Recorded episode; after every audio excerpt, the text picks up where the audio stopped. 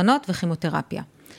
אבל זה לא מה שקורה בהכרח, זאת אומרת, אלו לא שתי האופציות היחידות הבלבדיות בטיפול במחלת הסרטן על כל סוגיו השונים, נכון להיום. כשהמחלה היא מקומית פלוס, אז כבר צריך יותר כלים, ובדרך כלל זה כלים אזוריים או כלים סיסטמיים, שהם, כמו שאמרת, כימותרפיה, mm-hmm. יכול להיות טיפולים ביולוגיים שנכנסו מאוד בשנים האחרונות. בדיוק. אה, וטיפולים אימונולוגיים, שהם למעשה הטיפולים שמעצימים את פעילות מערכת החיסון כנגד הגידול. שני הכלים האלה האחרונים, הטיפולים הביולוגיים, הם חסימה ממוקדת אה, כנגד התא הגידולי, יכולים להרדים את המחלה בצורה דרמטית, mm-hmm. והטיפולים האימונולוגיים למעשה מגייסים את הגוף שלנו כנגד הגידול, כדי להביא להשמדה מלאה. מדיקו, פודקאסט הבריאות בהגשת פרופסור איתן פרידמן וטלי מצ. שיחות עם האנשים שעושים את הרפואה בישראל. אנחנו מדברים היום על סרטן, המחלה הזו שלא מדברים עליה, קוראים לה המחלה.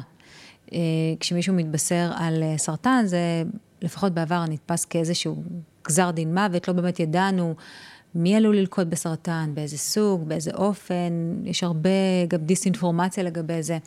היכולת לאתר את אה, סוגי הסרטן השונים בשלבים מוקדמים יותר, תאפשר בעתיד לנהל את המחלה טוב יותר. תרופות אה, בעצם הופכות עם הזמן לממוקדות יותר, אינדיבידואליות יותר. אז אנחנו ננסה היום להבין אמ, בעצם כמה זה חשוב לנהל את המחלה, איך משתנות המגמות בטיפול, וגם איך נוכל בעתיד לנהל את הסרטן טוב יותר. לשם כך הזמנו אלינו את פרופסור ניר פלד, מנהל האגף האונקולוגי בבית החולים שערי הצדק, מומחה לרפואה פנימית ואונקולוגית ריאות, שינסה לשפוך אור על הטיפול בסרטן כיום, וגם להבין קצת יותר לאן אנחנו צועדים. אז ברוך הבא, פרופסור תודה, פלד, אני שמחה מאוד לארח אותך כאן. תרשה לי לשאול אותך שאלה סופר כללית בתור התחלה, כדי שנצלול פנימה דרכה. כמה סוגי סרטן ידועים כיום, וכמה בכלליות סרטן זה משהו שהוא נפוץ היום בעולם? אז אה, באמת אה, יש הרבה סוגים. כאילו, תגידי איבר ויש לו סרטן. אז כמספר האיברים, כך מספר הגידולים. אה, בגדול הגידולים, אופן, אופ, האופי הביולוגי שלהם קצת, אולי אפשר לכוון אותם ליותר מרוכז, אולי פחות סוגי, סוגים. אבל לכל איבר יש את ה... במרכאות יציאות שלו. זכה, במרכאות כן. כפולות, כן. ו... ואנחנו במקום אחר, זאת אומרת, אם, אם, אם אפשר, אפשר לנהל את המחלה, אני חושב שהדבר החשוב ביותר זה אסטרטגית, אסטרטגיה mm-hmm. לנהל את המחלה אה, ולחיות איתה, אם אפשר, עדיף בלעדיה. בטח. תכף גם נדבר האם בכלל כן. אפשר אה, לבחור במרכאות שוב בלעדיה, אבל נגיע גם לזה. אני מנסה לחשוב, אה, אתה יודע, אם פעם, אה, כמו שציינתי בפתיח, סרטן באמת היה משול לגזר דין מוות, זה בהכרח אומר סיום לא טוב של אותו חולה. היום זה לא המצב, היום אפשר לחיות, להתרפא, אפשר אה, לעשות הרבה מאוד דברים, זה לא, זה, זה לא אה, נאמר טרגי כמו שזה היה נחשב בעבר. השאלה אם אנחנו יודעים מראש מי, נאמר, מועד לפורענות, מי אה, עלול לחלות יותר, מהם גורמי הסיכון, ומה בכלל הגורמים למחלה. כן, ההבחנה... של אה, מחלה סרטנית היא הבחנה שמשנה חיים. זאת אומרת, אה, אם אתה מאובחן ומתחיל לעסוק בבריאות במקום בחיים, זה משהו לא טוב. אה, ואת זה צריך לשנות. ואם היה אפשר לאבחן מישהו כחולה סרטן ולהגיד לו, היה לך, זה היה הכי טוב. נכון. לא תמיד זה אפשר. אבל מה שבטוח שאפשר זה לשפר את איכות ההגדרה של מי בסיכון. ואם הוא בסיכון, גם לא להטריף את דעתו, לעשות לו סקר לסרטן במחיר אה, איכות חיים סביר. כן. והיכולת הזאת לאתר את הגורמי סיכון הולכת ומשתפרת, ואני מאמין שהיא תשתפר בעשור השנים הקרובים, הקרוב, בצורה דרמטית. זה רק הולך ומשתפר ומתייעל כל הזמן באמת. אה, כן, היכולת, דווקא הייתי הולך לצמצם את, הגורמי, את, את קבוצות הסיכון, לא להרחיב אותם, כי אחרת אנחנו עושים סקר לכולם, משגעים את כולם. אם היינו יכולים להגדיר יותר טוב את אותה אוכלוסייה שהיא... היא ממש בסיכון, כמו לדוגמה נשאיות BRCA, אנחנו יודעים שיהיה להם גידול, זה רק עניין של זמן, כן. צריך לזכור אותם בצורה הכי יעילה והכי פחות טורדנית. אה, וכנ"ל לגבי סרטן ריאות, אנחנו יודעים שעישון עושה, עושה, עושה סרטן, אז מאיזה גיל לזכור, צריך להפסיק כמובן, אבל מי שכבר לא הפסיק או היה, בדיוק, אה, מתי ומה הסימנים המקדימים, ואיזה כלים יש לנו שהם אינם רפואיים גריידא כדי לאפיין את האוכלוסיות האלו. לדוגמה, מי שקונה הרבה סיגריות הוא כנראה בסיכון. כן. זה לא, זה לא בדיקה רפואית. נכון. אפשר, אפשר לבדוק את הכרטיס אשראי שלו. עוד לפני הכרטיס אשראי, כן. אפשר פשוט אה, להריח אותו, זה, גם, זה אפילו קל יותר מאשר בדיקת, בדיקה של כרטיס אשראי. אנחנו מזכירים כאן את המושג הזה, ניהול מחלת הסרטן, ואני לא בטוחה שזה לגמרי ברור מה זה אומר, וגם למה זה כל כך נחוץ. נכון, לנהל את המחלה זה אומר אה, ש... לראות מה אנחנו יכולים לעשות לטווח ארוך, כדי שהמחלה תשפיע כמה שפחות על משך ואיכות החיים של המטופל. Mm-hmm. מה זה אומר בפרקטיקה? זאת אומרת, אם זה אומר בפרקטיקה לנהל את המחלה, זה אומר שאנחנו תמיד צריכים לראות שני, שניים, שלושה צעדים קדימה. זה אפשרי. זאת אומרת, אה, אם אנחנו מנסים... לדוגמה, לדוגמה, איתרנו, אני אתן לך דוגמה מעולם חיי סרטן ריאה, שזה הכי קרוב לי. Mm. אה, איתרנו חולה עם סרטן ריאה מקומי, אנחנו מנתחים אותו.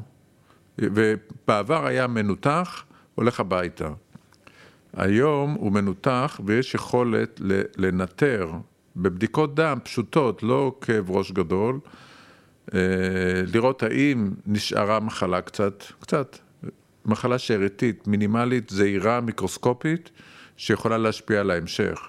אז אם אני יודע שאין לי שארית מחלה מהסוג הזאת, אני יכול להגיד לו, שמע, עברת ניתוח, ניפגש עוד שנה, עוד שנתיים, או, או אופי המעקב הנדרש. אבל אם יש לו מחלה שאריתית, אני מנסה לשלוט בה, שהיא באמת תהיה שאריתית וקטנה, mm-hmm. אפילו להכחיד אותה.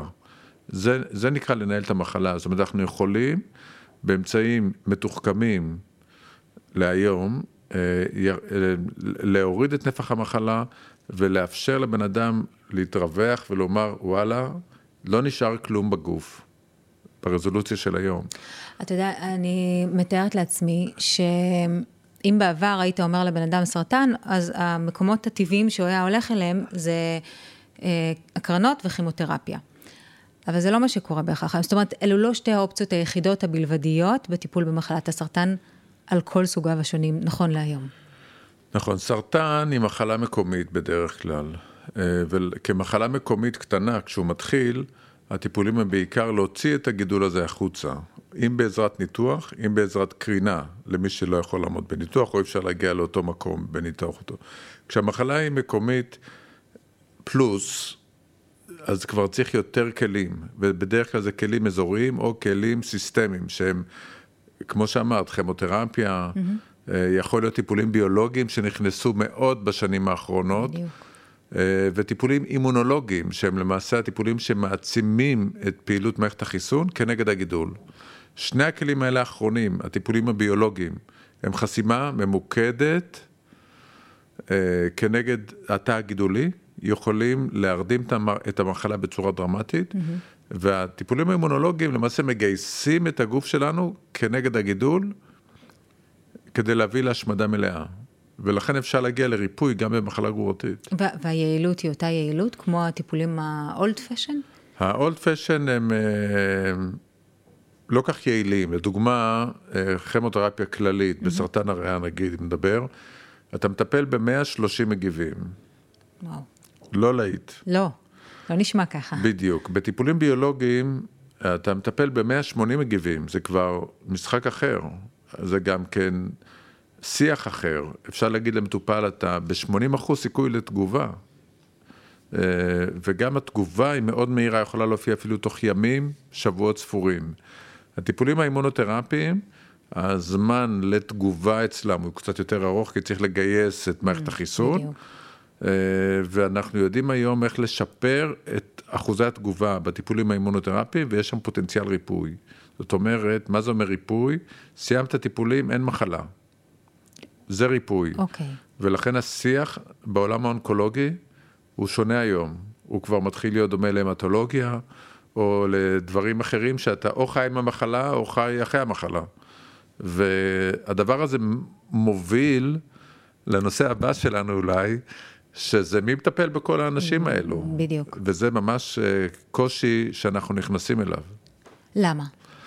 אה, כי כמות האבחונים עולה, כמות האבחונים של מחלה ברת ריפוי, קטנה, ממוקדת, עולה, אה, וכמות המטפלים יורדת.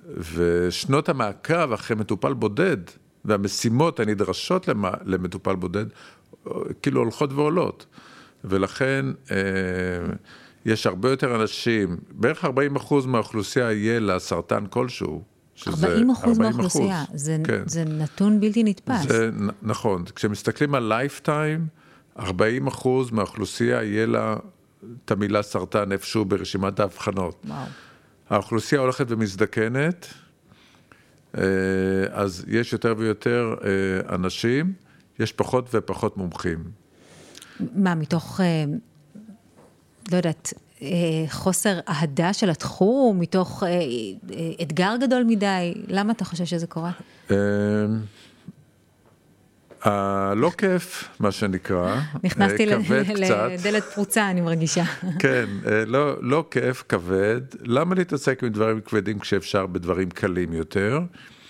המקצוע הוא מקצוע במצוקה, ואני חושב שהחשיפה של הסטודנטים לרפואה לעולם האונקולוגי היא מאוד לא משקפת. אה, המקצוע הזה הוא מקצוע מדהים, עם פריצות דרך מטורפות, נכון. עם תקציבי ענק למחקר. שהולך ומתקדם ממש מדי שנה. וזה לגמרי, זה לגמרי התחום שהולך וגדל, ומה שאפשר להציע בו באמת הולך וגדל, אבל זה ממשק ארוך ביקורים, זה לא one, כאילו, one session, כמו כירורגיה שאתה בא, עושה טיפול, הולך. או מקצועות יותר, אה, נגיד, אה, אמבולטוריים, כמו רפואת עיניים, רפואת עור, רפואת משפחה. כן. זה בדרך כלל מקצוע של בית חולים, למקצועות של בית חולים, רפואה פנימית, אונקולוגיה, פחות. הדור הצעיר היום רוצה דברים מהירים. רוצה אינסטנט, כן. כן, אינסטנט. אין זמן לתהליכים. אה, ר- ר- מדבר איתי על לגייס את האימונותרפיה? זה אנחנו, מערכת החיסון, זה בוא, זה לוקח הרבה זמן. אז אני חושב שזה הקושי, אה, צריך להגדיר את זה כמקצוע מצוקה, אה, וזה דבר, זה יביא יותר אנשים לתחום. נתת לנו תמונת מצב אה, די עגומה, אני חייבת לומר, לא חשבתי שזו תמונת המצב, אה, וזה מפתיע לא בהכרח לטובה. אני רוצה לקפוץ איתך נניח 10-15 שנה אה, כן. אחורה, ובתור מי שכל כך בקיא בתחום, לשאול אותך, לאן לדעתך התחום האונקולוגי ילך?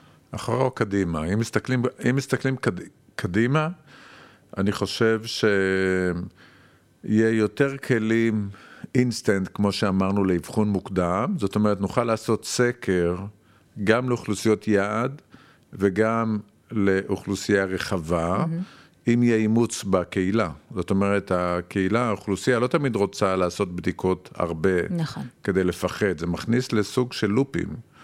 אז, אבל יהיו, כ- יש כבר כלים שמאפשרים אבחון מוקדם של סרטנים שונים בבדיקות דם. זאת אומרת, בבדיקות סקר מתקדמות, סמנים מאוד מאוד ראשוניים של התהוות סרטנית, אנחנו נראה אותם בבדיקות דם מתוחכמות, אבל מבחינת המטופל זה בסך הכל בדיקת דם פשוטה. Mm-hmm. תהיה יכולת... אה, אה, ניהול של מחלה אסטרטגית, אני חושב, אה, אה, אה, משודרגת. אה, ולכן אני חושב שאנחנו נראה יותר מחלות מוקדמות, יותר שנות מעקב, נפח אוכלוסייה, נפח לקוחות נקרא לו, הרבה יותר גדול, ונותני שירות מעטים.